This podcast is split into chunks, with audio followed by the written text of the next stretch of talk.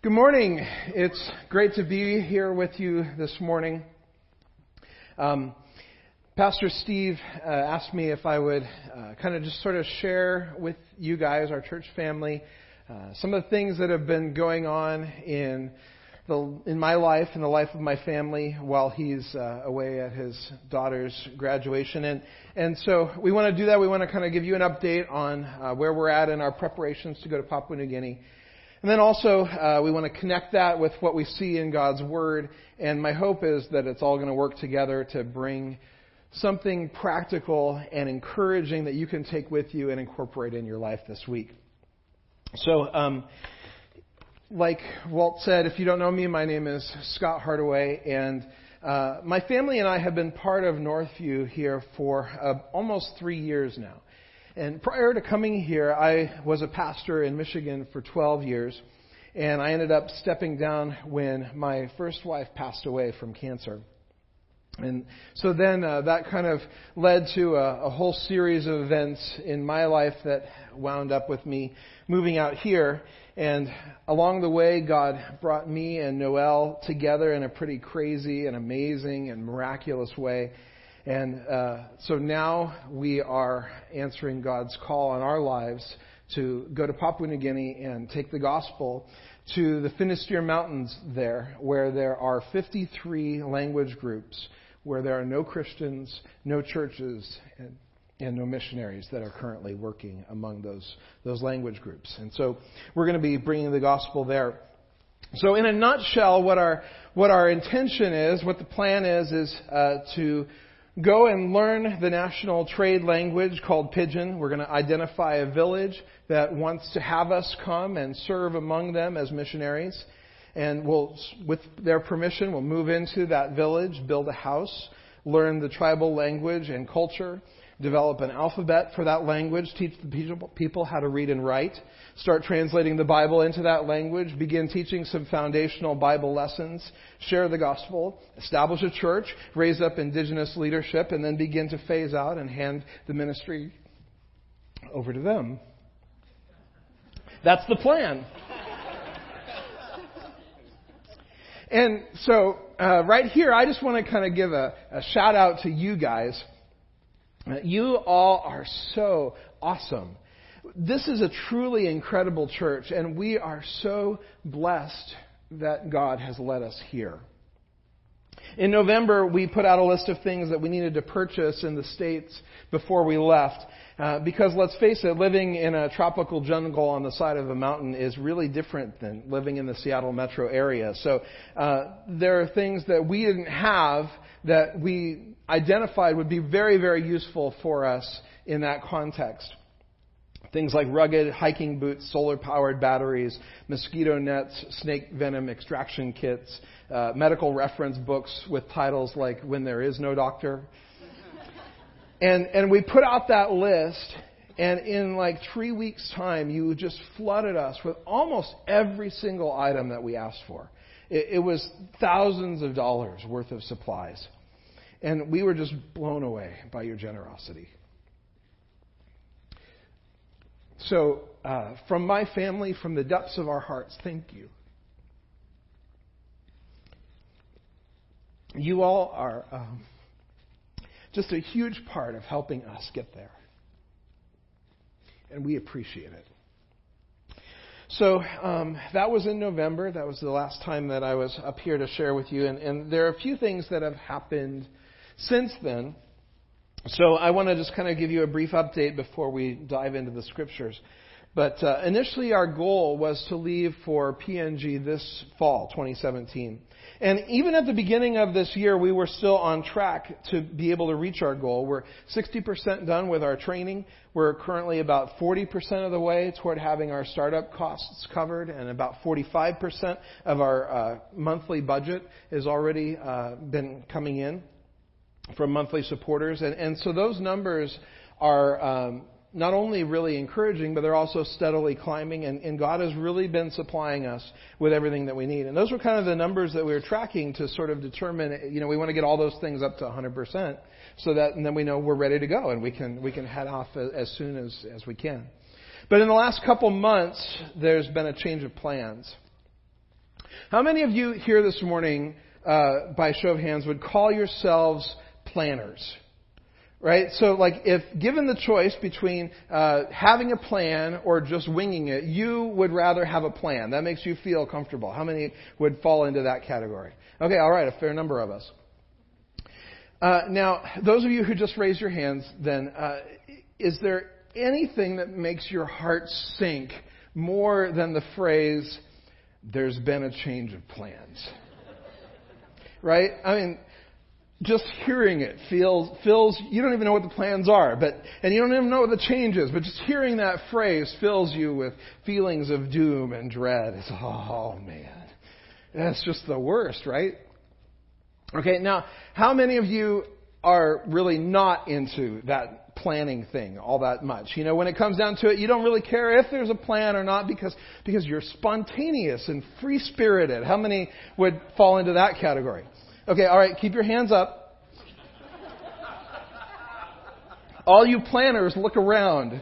These are the people ruining your life.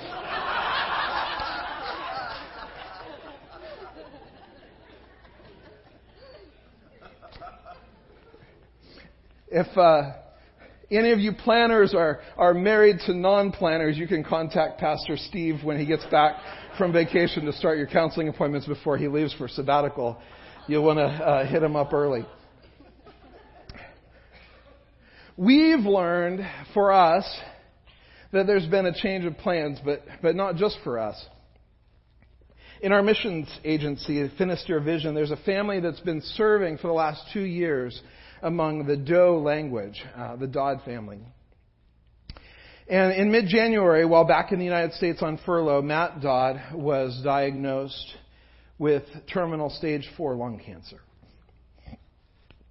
And uh, uh, this is hard for me because these are friends of ours. Noel and I have met them, we know them personally. And uh, so he nearly died from a stroke, actually, in January. That was brought on by the cancer because it's traveled all the way to his brain. And um, he's currently undergoing intensive treatment, and of course, the Dodd family will not be returning to Papua New Guinea. But the good news is that uh, since the stroke, Matt is responding to treatment, doing much better. But the bad news is the diagnosis is still terminal. Uh, doctors don't expect him to make it much more than two years.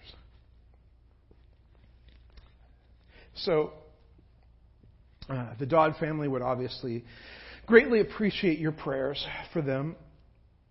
Uh, and meanwhile, the rest of the team that's currently serving in Papua New Guinea will be coming back to the States this fall, the time that we were initially planning to leave. Uh, so Noel and I, we prayed about it. We determined it didn't make a lot of sense for us to head off to PNG by ourselves when everybody that we'd be serving with is over here. Uh, so our new plan is to head out summer of 2018 after the other Finisterre uh, Vision families have finished their furlough. And uh, we'll be joining them then uh, as we head out there. So we're also uh, using this time to excuse me, to, to refine some of our own plans. Initially, we had expected to, to homeschool both of our boys when we got to Papua New Guinea, but after a lot of prayer and discussion and research and consultation, uh, we're thinking that, that a boarding school might be a better fit for our older son, Jared. Uh, lots of missionary families uh, put their kids in boarding school, and so we're thinking that might be a better fit for him. So, with this extra time, we're kind of doing a, a test run. We found a, a wonderful Christian all boys school that seems to be a good fit for him, and uh, he's been there since the middle of March now, and uh, we're kind of trying that out. He's doing well, but obviously it's still a, a big adjustment for us, our family. So, so change of plans, right? Change of plans. Now, me, I am a planner. Um, I love to make plans. I love to execute plans. I like to have a backup plan just in case. But one thing I've noticed with all my planning is that life rarely goes according to plan. My brother likes to say, life is what happens to you when you're busy making other plans. Maybe a little less polite is Mike Tyson's version. Everyone has a plan until they get punched in the mouth.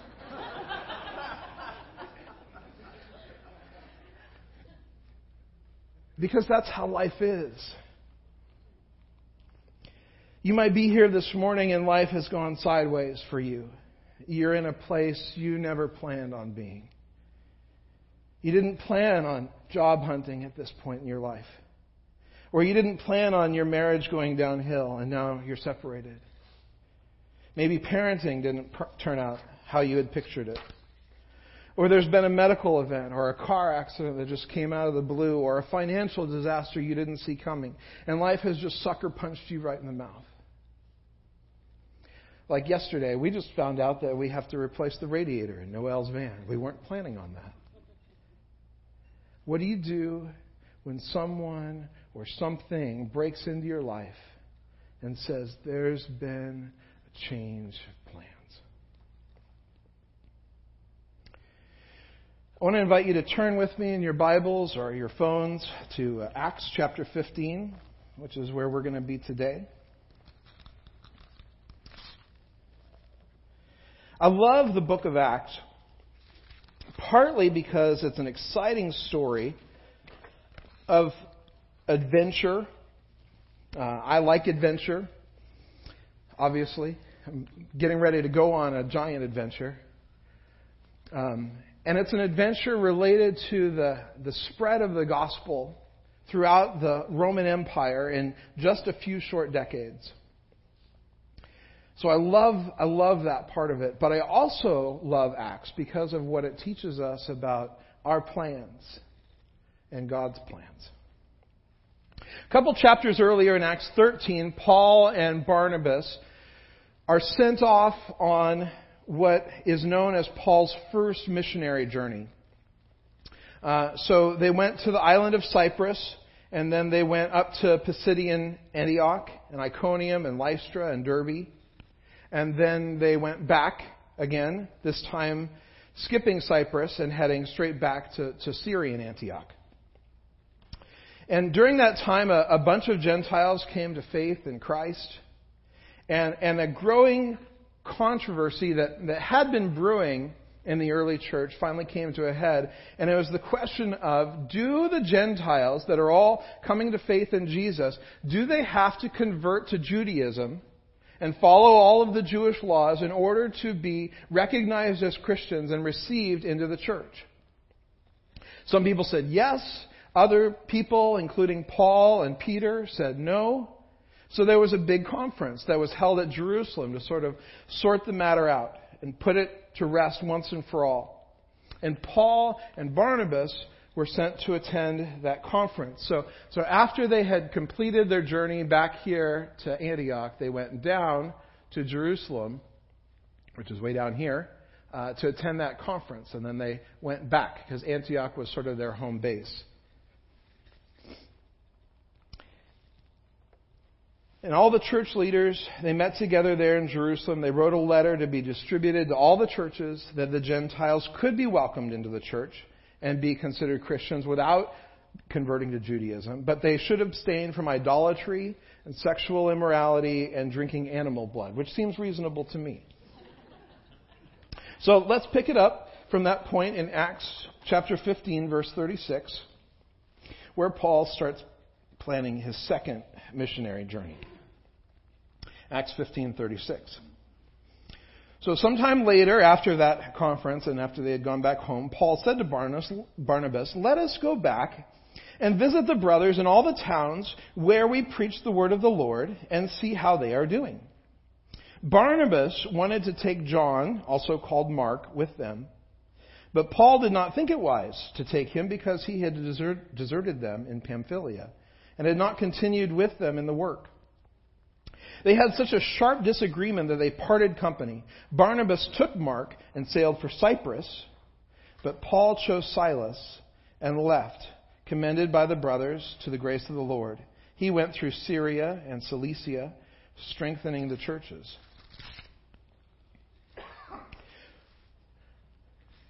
So, uh, can we move? Yeah, there we go. So, this is his second missionary journey. So, Barnabas took Mark and went to this island of Cyprus.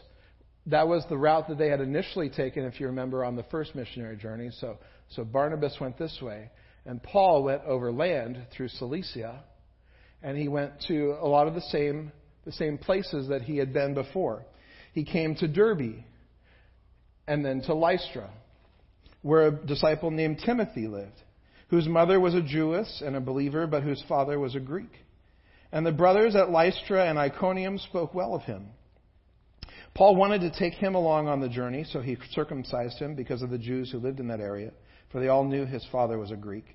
And as they traveled from town to town, they delivered the decisions reached by the apostles and the elders in Jerusalem for the people to obey. So the churches were strengthened in the faith and grew daily in numbers. Paul and his companions traveled throughout the region of Phrygia and Galatia. And so uh, Phrygia is, is kind of uh, right in here, and then Galatia probably refers to the northern part up here. So this is kind of this part of, of the journey where Paul is, is, is right in here. having been kept by the Holy Spirit from preaching the word in the province of Asia. So throughout this time that Paul is traveling, he's going through kind of the border of, of Asia, this, this province here. But he's been kept by the Holy Spirit from preaching the word. So he's traveling through, but he's not stopping anywhere. He's not preaching. He's not, he's not sharing the gospel. And you'll notice he's kind of off track from what he had set out to do. He's not coming back down through here and, and coming through this region where they had preached the gospel the first time. He's moving on eastward, just kind of wandering through here, not preaching, not planting churches, just moving through Asia, which seems odd. But he was kept by the Holy Spirit from preaching the word there. And when they came to the border of Mysia, they tried to enter Bithynia, but the Spirit of Jesus would not allow them to. So that's up here at the, at the top. So they passed by Mysia and went down to Troas, which is here on the coast. And they just proceeded all the way down to the coast. And during the night, Paul had a vision of a man of Macedonia standing and begging him, Come over to Macedonia and help us. After Paul had seen the vision, we got ready at once to leave for Macedonia, concluding that God had called us to preach the gospel to them over here. Now,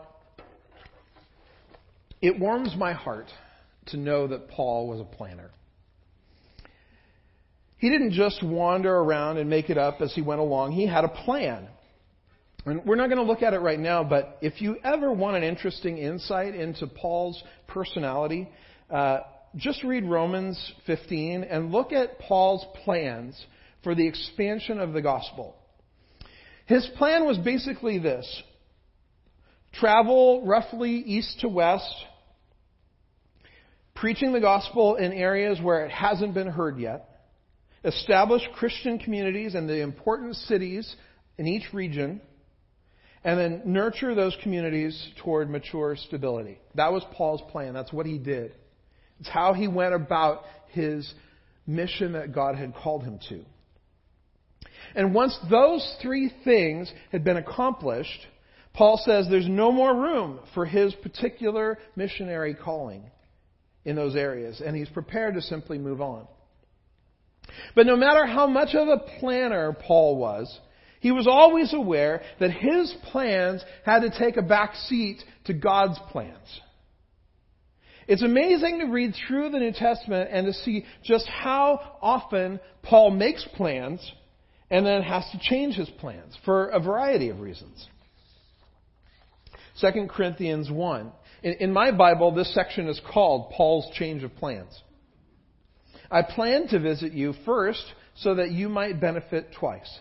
I plan to visit you on my way to Macedonia and come back to you from Macedonia and then have you send me on my way to Judea. When I planned this, did I do it lightly? Or do I make my plans in a worldly manner so that in the same breath I say yes, yes and no, no? I call God as my witness that it was in order to spare you that I did not return to Corinth. I made up my mind that I would not make another painful visit to you. So that's what he says in 2 Corinthians. 1 Thessalonians 2. But brothers, when we were torn away from you for a short time, in person, but not in thought, out of our intense longing, we made every effort to see you. But for we wanted to come to you, certainly I, Paul, did again and again, but Satan stopped us. Romans 1. I do not want you to be unaware, brothers, that I planned many times to come to you but have been prevented from doing so until now, in order that I might have a harvest among you, just as I have had among the other Gentiles. I'm obligated to both Greeks and non Greeks, both to the wise and the foolish. That is why I'm so eager to preach the gospel also to you who are at Rome. So that gives you a little window into the way that Paul went about his ministry. I think sometimes we get this idea that, well, he was the Apostle Paul and God just told him what to do. So he went everywhere and people got saved. The end. But when we stop and actually read the text, we see that he had all the same kind of problems we do. It wasn't just all laid out for him. And, and actually, the more realistic picture is that he was out there attempting this giant, colossal thing for God. And he was constantly running into forces that were stronger than he was. And he was keenly aware that he wasn't in control, but he was depending on God to overcome it all on his behalf. So, coming back to Acts now, Paul proposed this second missionary journey with a plan. The plan was that he and Barnabas would take the message of the Jerusalem Council, the, the decision that had been reached, and they would take that back to the churches that they had established on their first missionary journey, encouraging them with that good news, checking in with them, seeing how they were doing. That was the plan. He did not plan on taking that flake, John Mark, who wimped out on them last time halfway through. He didn't plan on Barnabas insisting on taking John Mark. He didn't plan on a big relationship blow up and a falling out. He didn't plan on meeting Timothy halfway through his journey. He didn't plan on God keeping him from preaching in Asia and Bithynia. Why would God keep him from preaching? He didn't plan on going to Macedonia. None of that was part of Paul's plan. But it was part of God's plan. So, how did Paul respond when God butted into his plans? Did he flip out? Get angry? Did he take it out on the people around him? This is all your fault. Did he pout? Fine that's the way it is. I'm not even going on a second missionary journey. Did he despair? Oh, woe is me. I can never do another missionary journey again. Did he play the victim? Did he worry and fret? No, of course not. He didn't do any of that. He adjusted his plan and followed God. You see, Paul had a plan, but he held it loosely. He held it with open hands. And he was perfectly willing to let God say, Paul, there's been a change of plans. Because Paul knew that God's purpose was way better than Paul's plans. It was easy for Paul to adjust his plans because he didn't want to miss out on God's purpose.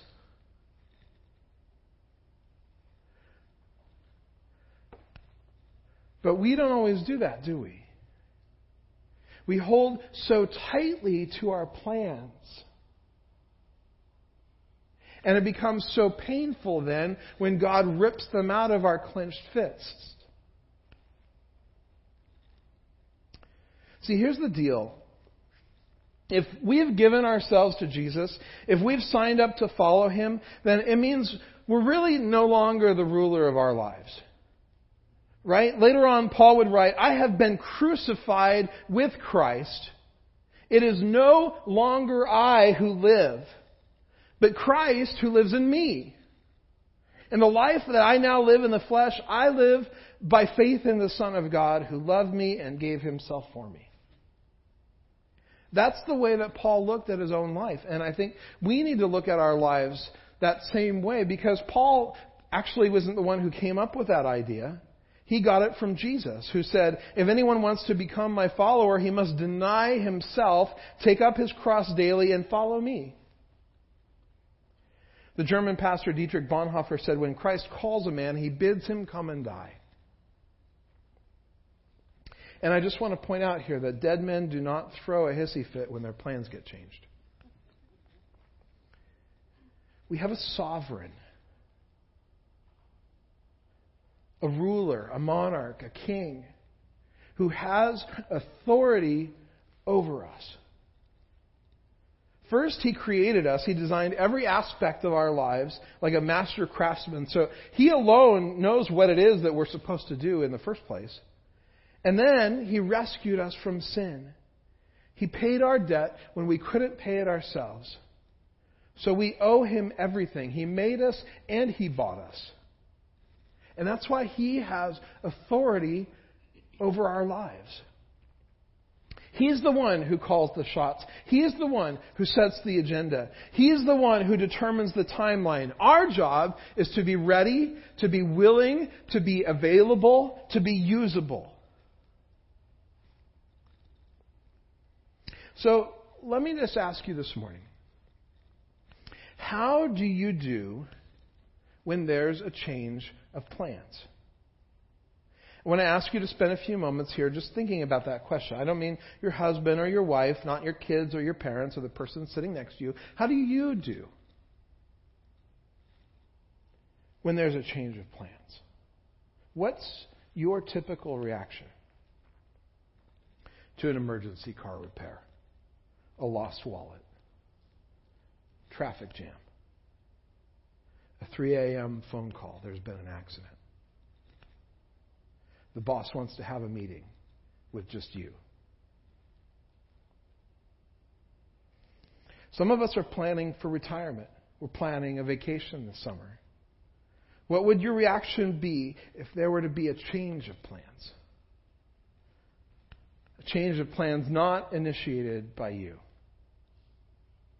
but some outside force breaking in saying, no, no, no, that's not the way it's going to be now. I want to encourage you to take out your bulletins and a spot where there's a, a, place to take notes, just grab a pen or borrow one from a neighbor and just jot down one word. The word that comes to you in that moment when there's been a change of plans. Do you, do you get worried? Is that your word? Worried? Angry?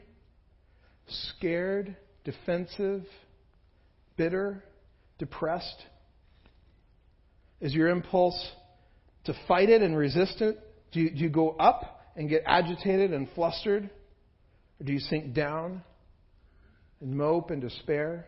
How do you react when there's a change of plans? What is that word for you? I just want you to, to jot it down. Like Pastor Steve says, these are the things that pick us. We don't pick them. And, and they're recurring reminders that we're not the ones who are in control. I don't care how good a planner you are, there is no plan that you can ever come up with to control the world. And, and on one level, we know that, right? But few of us enjoy being reminded. All right, so, so what's your word? Did you write that down? Now, I want to ask you to jot down one word that describes how you would like to be in those situations. When life breaks in and there's been a change of plans, how do you wish you responded to those situations? How do you wish you handled it? What is that word? And just go ahead and jot it down next to your other words. So you should have two words on your piece of paper. What is that word? What are those words? All right, now, I don't want to ask you to reveal too much here, but just if you're comfortable, with a show of hands, how many of you have two different words on your paper? And, and what I mean is that the two words you wrote down are not the same word, right? How many? How many? Okay, so what that means is for most of us, then, we react to a change in plans differently than we wish we did. And I just want to say, congratulations, because you've just discovered a growing edge in your life. That's awesome, right? Because now we understand, you know what? This is something that I can work on. This is something that I can turn over to God and ask Him for help. This is a place that I can grow in my faith and my trust and my dependence on Him, where I can recognize that His plan is going to be better for me than my plan, even if I don't understand it, even if I can't see it, if, even if it doesn't make any sense to me. Because the way that I wish I responded is differently than the way that I usually do. It's a place for me to become more of how God intends me to be. And that's great. So, how do we go about that, right? I'm going to give you some ideas, and I want to encourage you to just pick at least one that you can do this week. All right? These are not too hard. These are things you can do this week to begin transitioning from the first word into the second word.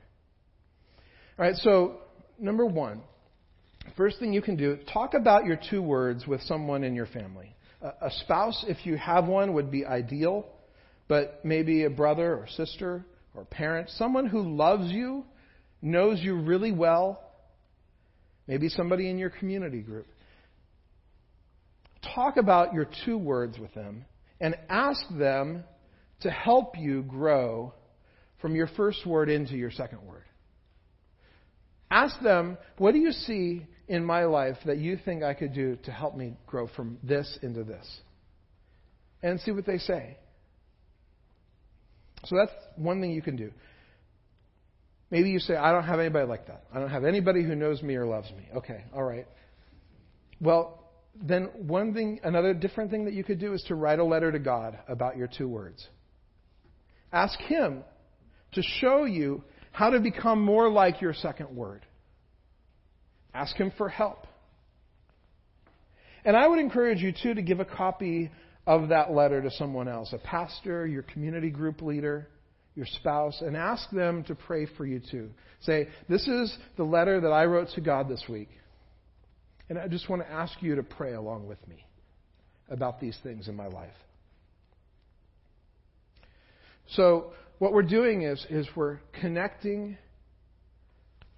our need with the people and the community that God has placed around us and connecting ourselves with God and His truth and His Word. Number three, third option, put your two words somewhere that you'll see them every day. Maybe you write them on a three by five card, you tape them to your bathroom mirror or your steering wheel if you struggle in traffic, or in your desk drawer at work, or your underwear drawer. Somewhere you're going to see them every day. No one else needs to see, or if they if they do, they don't need to know what those words are, but they can be a constant reminder for you of where you are and where you want to be.